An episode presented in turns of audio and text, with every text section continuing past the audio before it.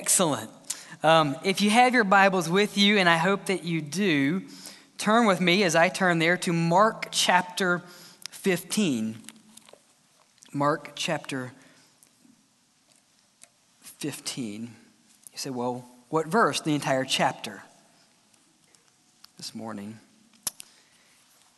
Today's message is a continuation of a series in the book of Mark. We call it um, quotation marks.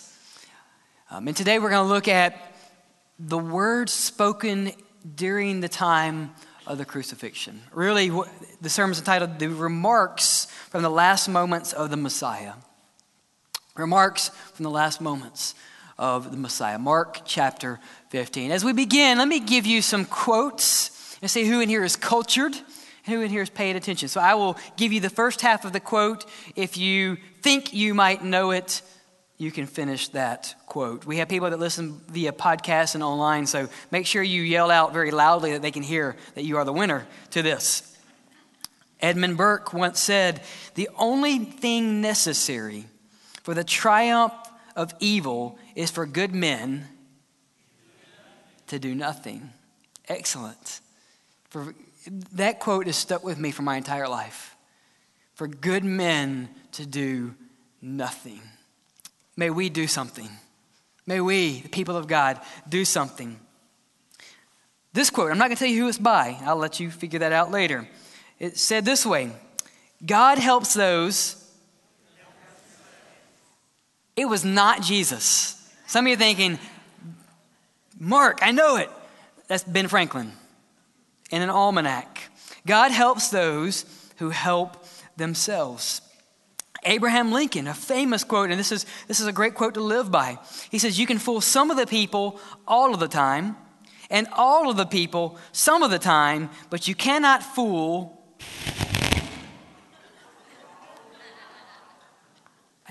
all of the people all the time. Abraham Lincoln. And then another wise man once said this What is in a name? That which we call a rose by any other name the smell as sweet. William Shakespeare said that. For many of you, you learned those in grade school or junior high, years, decades, millennia ago.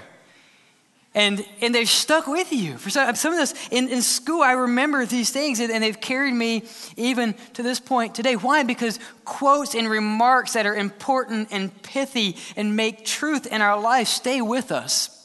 So, for that reason, we're going to look. Have you ever just taken the passion narrative, the crucifixion narrative, and looked at what was said in the book of Mark?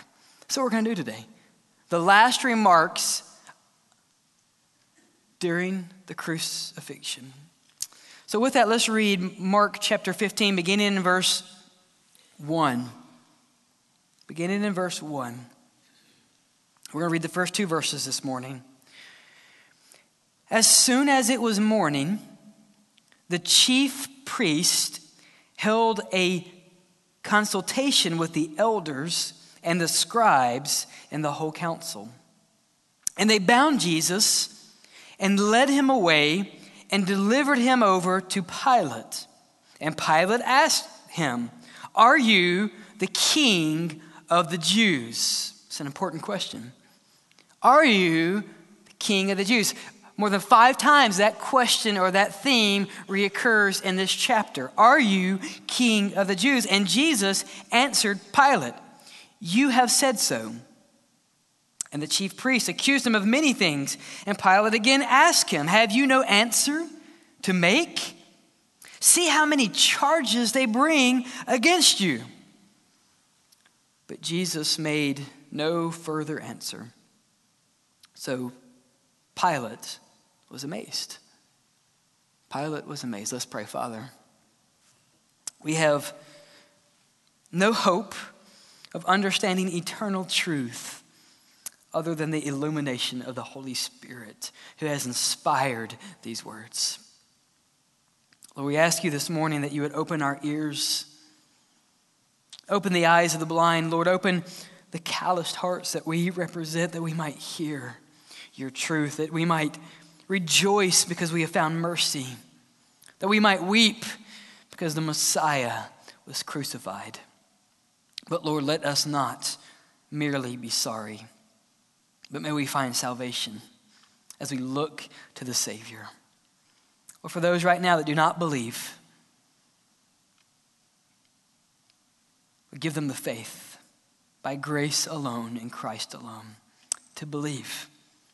Redeem them, save them, and draw them to yourself right now.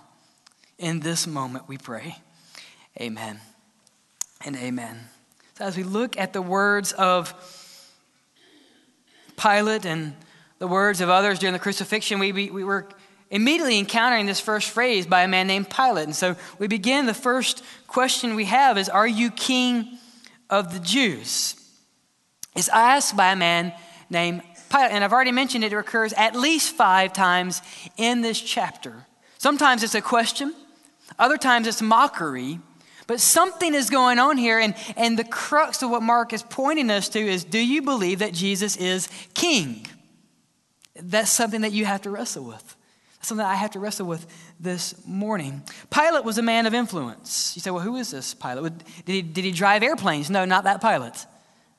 He, he had a coastal house in Caesarea Maritima.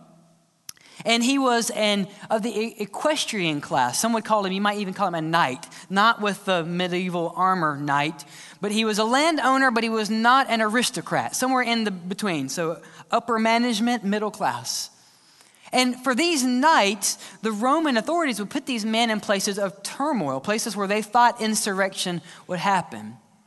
So that's Pilate. He was a, a man of notoriety, a man of some substance, but historians, especially Josephus and Philo, say that he was a very cruel man, a difficult man. He was known to be swift with the sword, and so he was not a man easily manipulated. So don't think that Pilate is a pushover as we read through the rest of this chapter. So they bring Jesus to Pilate. He said, Well, this is in Jerusalem. So, how does Pilate get from the coast to Jerusalem when there would be swells of population in Jerusalem? Everyone from the peripheral, all of the politicians and all the authorities would come to Jerusalem to keep peace. So, this is the time of the Passover. Pilate is most likely staying in Herod's palace because he is in charge of keeping peace and the religious leaders bring Jesus to Pilate. Pilate is not a religious leader. You say, well, why does that matter? Because they're having to brief Pilate on religious concerns. And so when Pilate asked this very clear question, Are you king of the Jews? it should make us pause. It's the first time that this phrase is used in the book of Mark King of the Jews. And so we should read it and go, what does he mean, King of the Jews? What does he mean that he's king? Because on the lips of Pilate, that means very, something very different than it would be for the religious leaders. What does it mean that he is king of the Jews? Well, you see, when Pilate asked this odd question, I think it begs several applications in our life. Now you say, well, why is Pilate even in this narrative? It's interesting that Pilate, the name Pilate, is used 12 times in this passage. We say, well, how many times is Jesus mentioned? Six times. Obviously, Pilate has a very substantial role in what is happening in the crucifixion. So, the very first application we have in this question that Pilate asked is a political question. Because obviously, Pilate is a political authority vested by Rome to keep peace. And so Pilate is asking this question of Jesus, where are you on the political spectrum? Do I need to watch out for you? What king are you? And Jesus' response is very simply, what? Well, you say it. What an odd response to an odd question. But I think the application for us in present day for this political question is this Pilate effectively asked, Are you king over Caesar? Pilate is asking, Jesus, what political agenda do you have?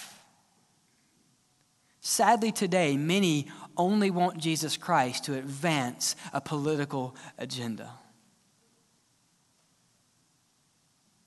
Let's, let's get real, right?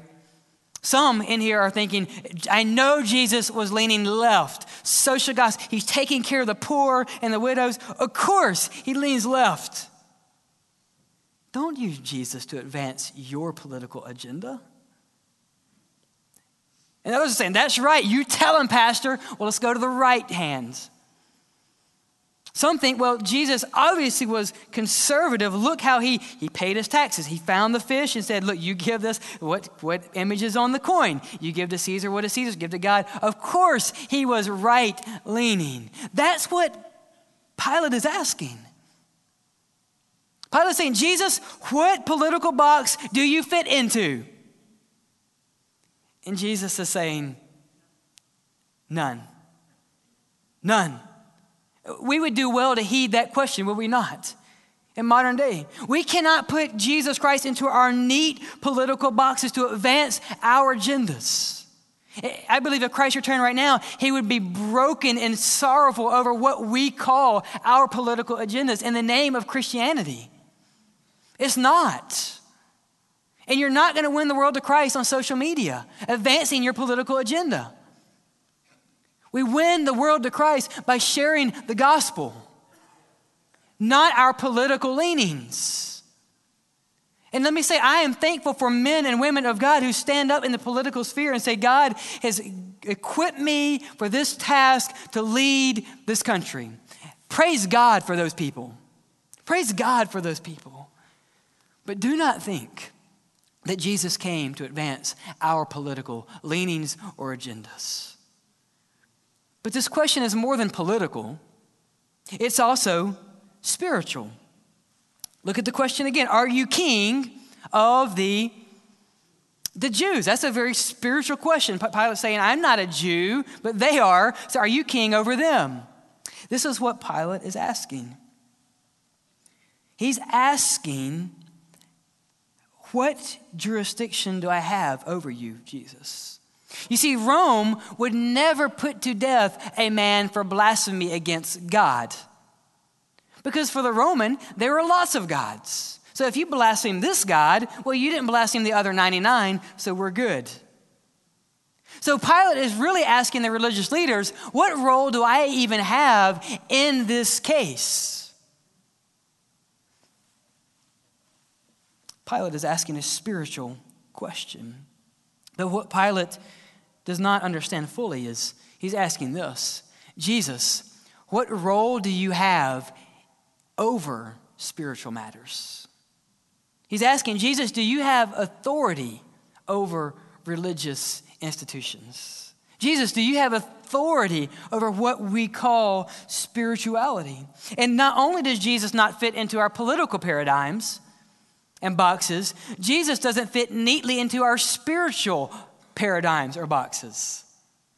We have these worship wars. We say, well, obviously Jesus wants you to worship this way.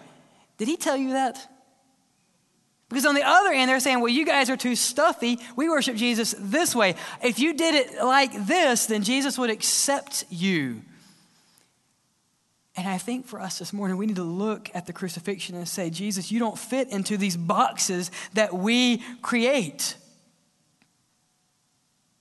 Think about what Jesus says in Mark, the invitation for the disciples. He finds them fishing, and his invitation is simply what?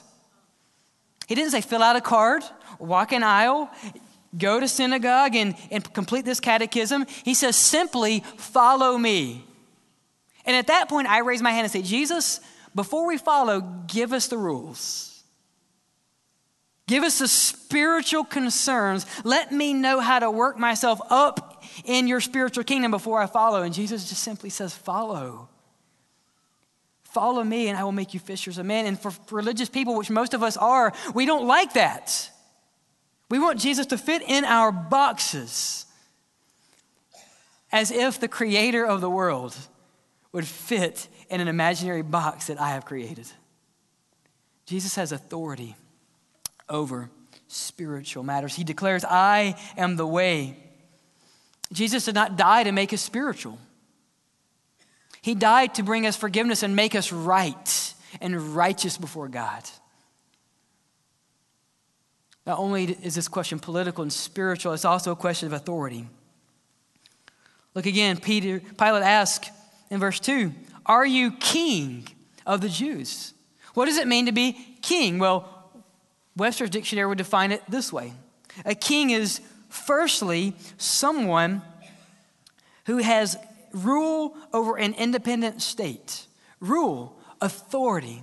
Secondly, a king is that which is most treasured among all. So, by asking, Is Christ king? Pilate is asking this Jesus, what authority do you have in my life? We would do well to ask that question today.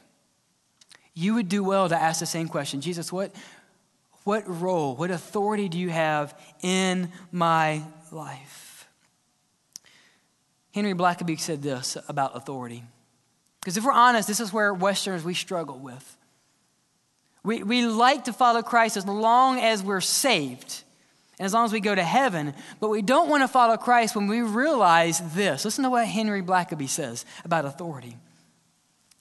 Jesus has a right to interrupt our life.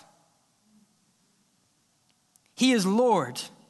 When you accept Him as Lord and give Him the right, you gave Him the right to help Himself to your life anytime He wants. Are you okay if Jesus interrupts your life right now? Are you okay? You say, Well, no, I'm not okay. Well, is He Lord? Is He King of our lives? And maybe you need to check out at this point in the sermon and you need to start praying and saying, God, what in my life is off limits? God, if you take this away, God, if you add this, if you interrupt my life, this life that I have planned out, God, what am I not okay with? Because I need to answer the question Are you king over me?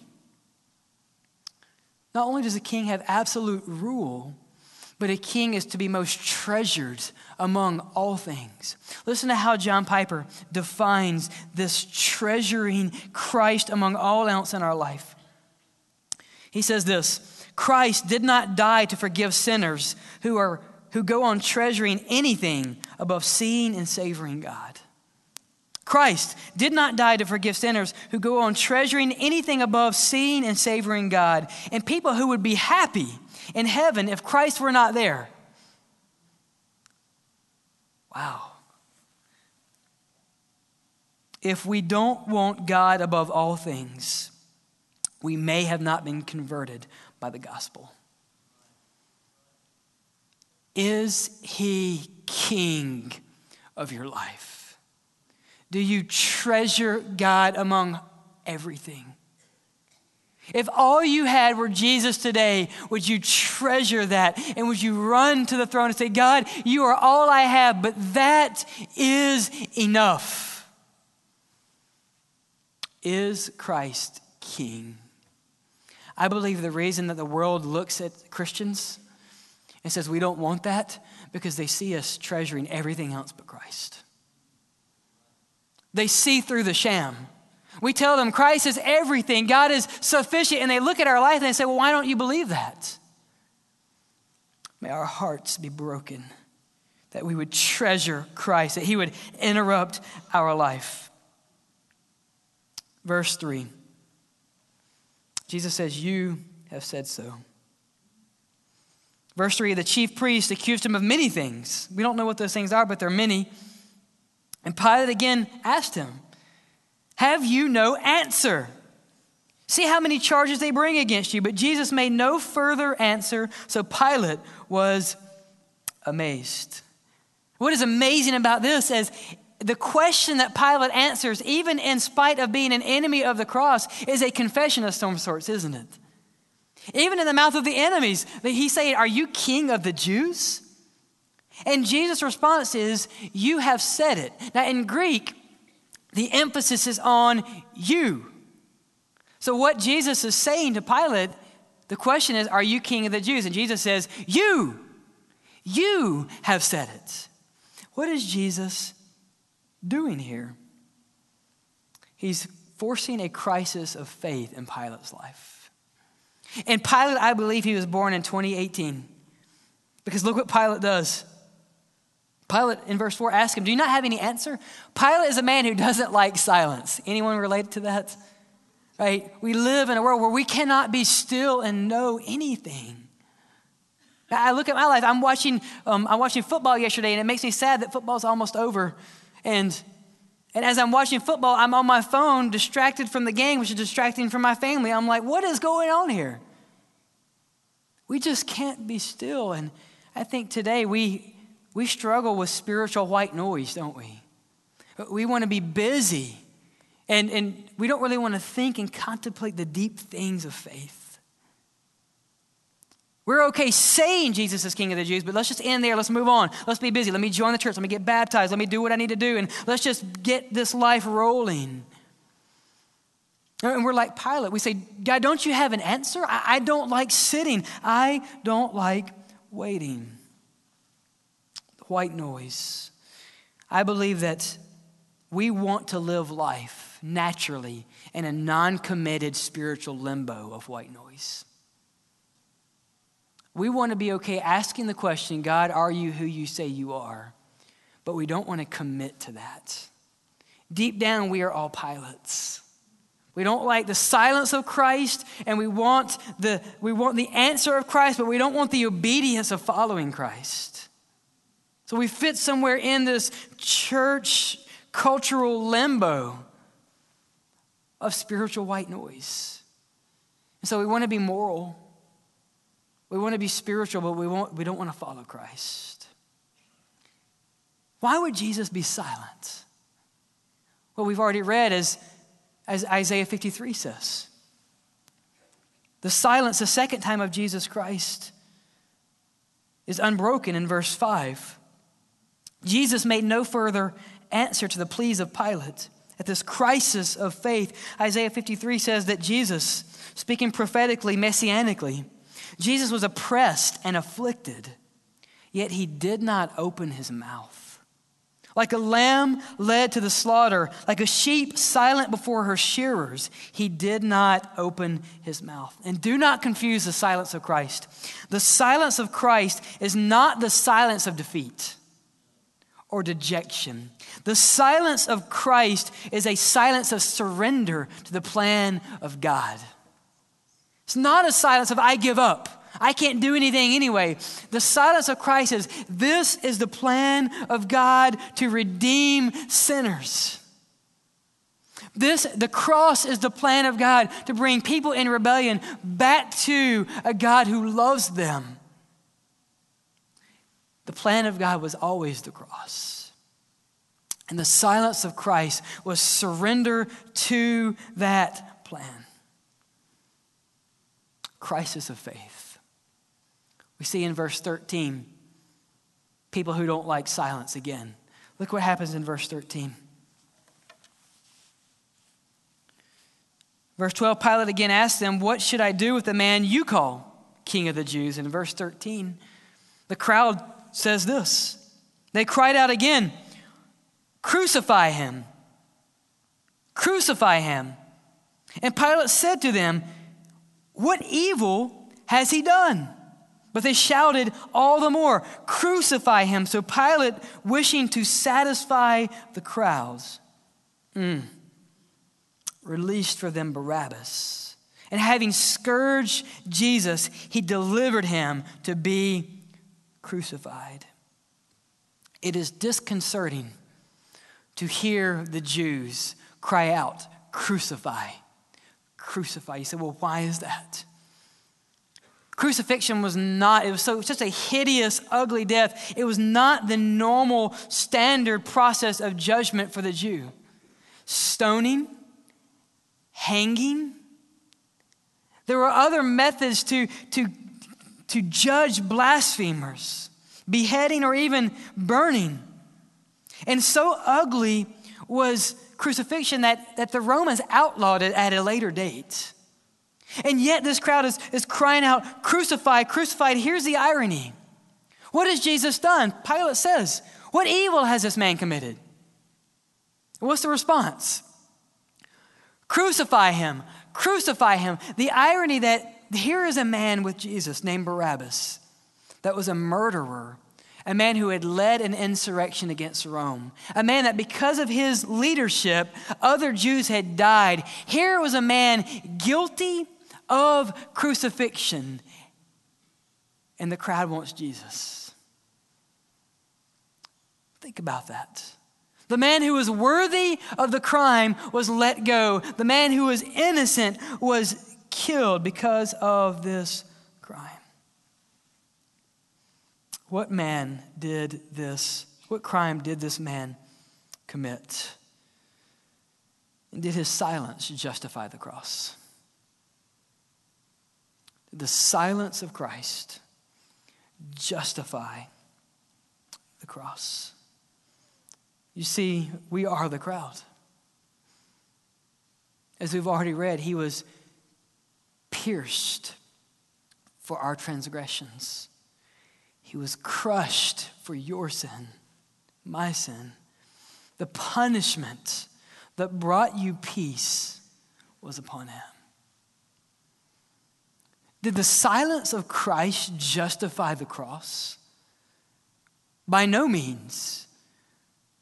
But your sin, my sin, justified the cross. When we personalize this, it makes it more difficult, doesn't it? But we say, well, is Jesus died for the sins of the world, the murderers, the adulterers, the predators, the, the bad people.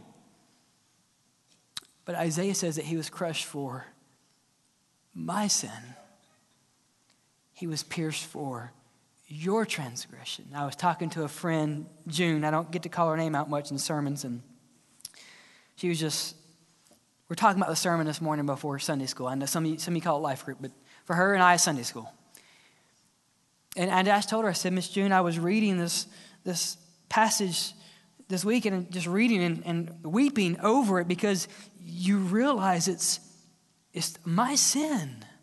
It's your sin. His silence did not justify the cross, but your sin necessitated the cross. And I, at one point, I put the Bible down and just thinking, Lord, you did this? You did this for me? He did this for you. Is he king of the Jews? The crowd chanted, Crucify crucified. The cross was not enough. Look in verse 29 with me. We know that on the right and left they had criminals.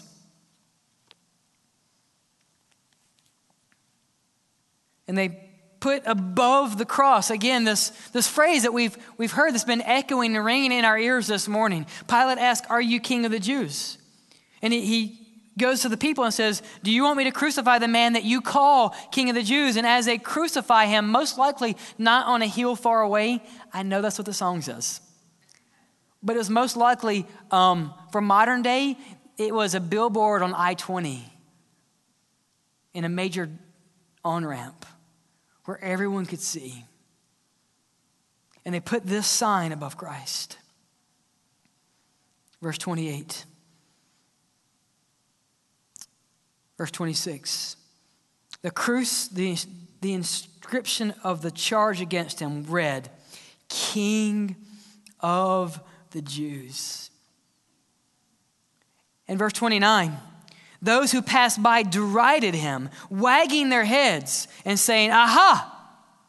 You would destroy the temple and rebuild it in those days. Save yourself and come down from the cross. If the cross wasn't enough, mockery ensued later. And, and what they were saying was, Ha, Jesus, who are you? It's, it's, a word in Greek that it, it, doesn't translate well in English, but it's a word of vindictive sarcasm. Like, yeah, you are God, huh? You're the Messiah that's going to save the world. You can't even save yourself blasphemy. And how many times do we live in a way as if we, we live, we pray, say, God, you're a king, and we live as if he can't save us? We say, well, I would never say that. I would never wag my head and shake my finger at Christ. I would never say this, but we live it. We live in a way as if Jesus is not enough. We live in a way as if Jesus is not all powerful. We are the mockers. These are our people. Aha. Save yourself and come down. As if the greatest aspect of life is self preservation. Think about what they're asking. They're saying, God, Jesus, we know the greatest thing in this life is for, for you to save yourself. Let's see if you're going to do it. And Jesus says, No, I will give my life as a ransom for many.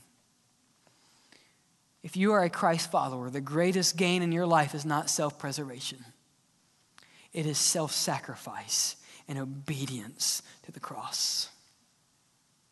It's obedience to the cross of Jesus Christ.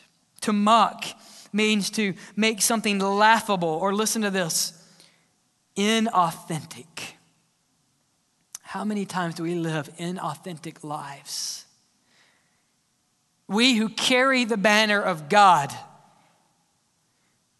and yet with our lives we mock our Savior. It doesn't end there. We see the response. Verse 33 When the sixth hour had come, there was darkness over the whole land until the ninth hour. And I, I can't get into that. It was not an eclipse, it was not a natural phenomenon. It was the judgment and wrath of God poured out in the world. And the sun said, I don't want anything to do with this. That's what happened. The world was groaning because of this event. And the ninth hour, Jesus cried out with a loud voice. Now, listen to this Jesus is weak, he's been flogged. Flogging in the Roman world had several purposes. One, it was a, it was a leather whip with either glass or bone or rocks or metal shards, and you would whip a person. One, it was a chance to show that you're in authority and show them that they are weak. Two, it was a way to weaken a person so they would die faster. And many would. It, it, we know that the Roman flogging was so torturous that many people would die before the cross. And so Jesus is weakened, condemned, and he cries out. Listen to what scripture says. He cries out in verse 34 with what voice? He doesn't whisper. But he cries out with a loud voice Eloi, Eloi, lema sabachthani, which means, My God, my God, why have you forsaken me? From Psalm 22 I am a worm. My God, my God. Listen to the response of Jesus Christ. Jesus took upon himself the abandonment of the Father so that you would never have to experience the abandonment of the Father. Jesus Christ was forsaken by the Heavenly Father so that we would never have to be. That's the love of the Savior. It's as if He said, God, forsake me so that you will never forsake Josh. And you even hear in this cry, My God, my God, a sense of relationship and yet abandonment at the same time. And then we have the loud voice shouting that. You see, you whisper at impending death, you shout. Why? I've always wondered this. Why would you shout? Some of you were shouting yesterday when you were watching TV or when you were at a game. Why? Some of you were shouting at the refs. God will forgive you of that. They're people too. But most of you are shouting, why? Yes! Shouts are for victory. Why would Jesus shout on the cross with a loud voice? My God, my God, it is finished. And the response and the shout was so marvelous that it evokes the response of a centurion who is, who is in charge of the crucifixion garrison. A man who has seen man after man after man die on the cross. Listen to how the, the, the centurion responds to the shout of Jesus Christ. Verse 38 After the curtain was torn in two, from top to bottom. Why? Because Jesus is a spiritual Messiah. Nothing is keeping you from the presence of God because of Jesus Christ. The, we, we know the curtain was about 80 feet tall. I can't go into that, but let's, that's good food for thought as we leave later. Verse 39 the centurion who stood facing him saw the way that he breathed his last.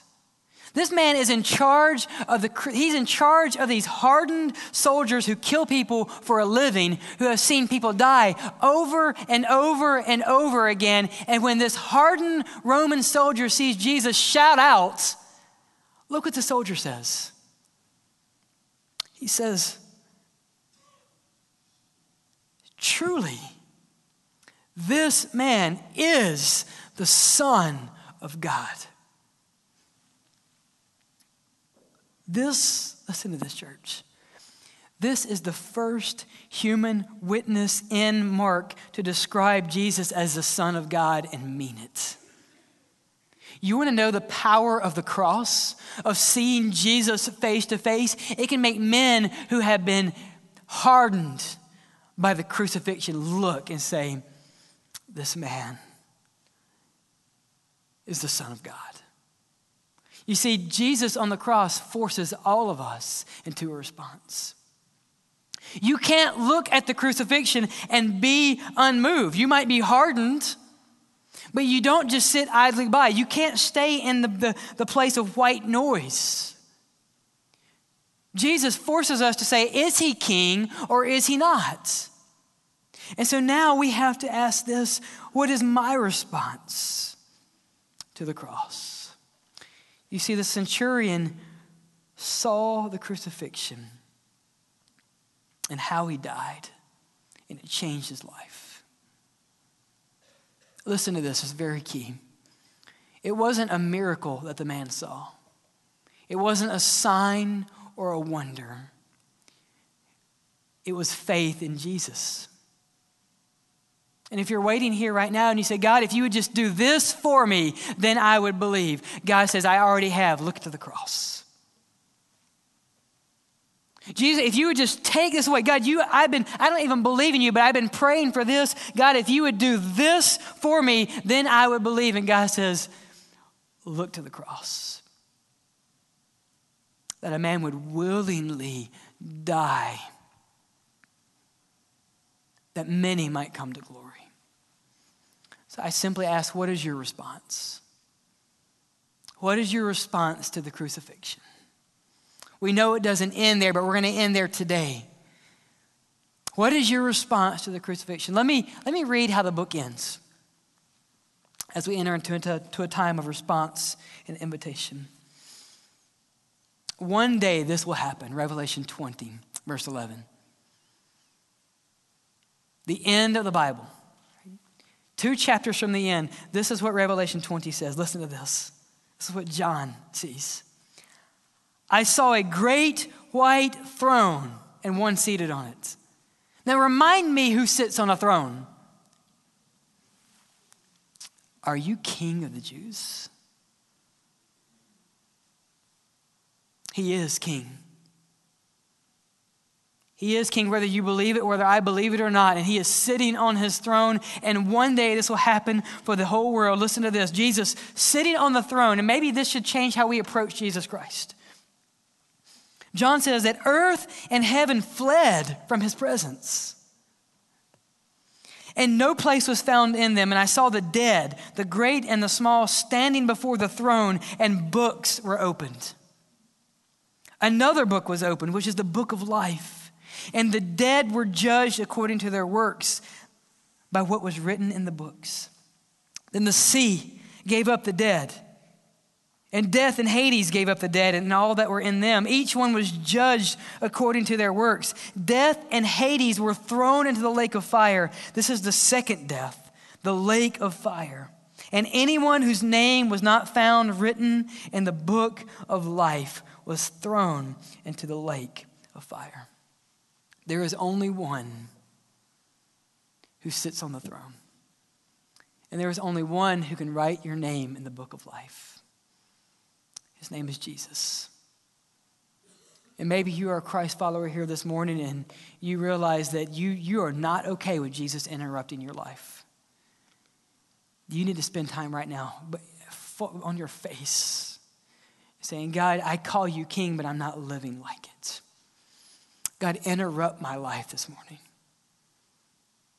Jesus, interrupt my life right now that I might see you as you truly are. Maybe you're a Christ follower and you're not treasuring Jesus like you should be. Yes, you like Jesus, but you like a lot of other things. And maybe you need to spend time in prayer during our time of response and saying, God, help me treasure the only thing that is worth treasuring in the world, and that is you and your son, Jesus. May we treasure the thing that is worth treasuring. Maybe you're here right now and you realize that you are not written in the Lamb's book of life. Um, let me say this there's nothing you can do to get your name written in there. This church won't do it, this sermon won't do it. There's only one, and he died on the cross to provide a way for you. And do not be fooled. He will come back as king, and those whose names are not written by the blood of the Lamb in the book of life will be cast away into eternal judgment. Not because God hates you because you have hated him by your sin. And yet, while we were still sinners, Christ Jesus died for me. He died for you. And so, how can you come to faith this morning? Very simple. Are you willing to turn away from yourself? Are you willing right now to say, God, I can do nothing on my own and I want Jesus? Are you willing, secondly, to turn to Jesus Christ? who went to the cross, whose blood atones and covers for your sin? And are you willing by faith and grace alone in Christ alone to declare today that I believe and I will live for Christ because he is King of kings and he is Lord of lords? If you do that, the Bible says whoever calls upon the name of the Lord, the King, will be saved. Pilate was not willing to do that. Pilate said, God, answer my questions. And Jesus says, I have on the cross. Will you put your faith in Jesus today? Right, right now. You don't have to walk an aisle. You don't have to fill out a card. Right now, would you just simply bow your head and say, God, you have paid the price for me and you have bought me, and I believe right in this moment. If that's you, he, he promises he will save you. He will redeem you. He will wash you and forgive you of your sins. Church, let's pray.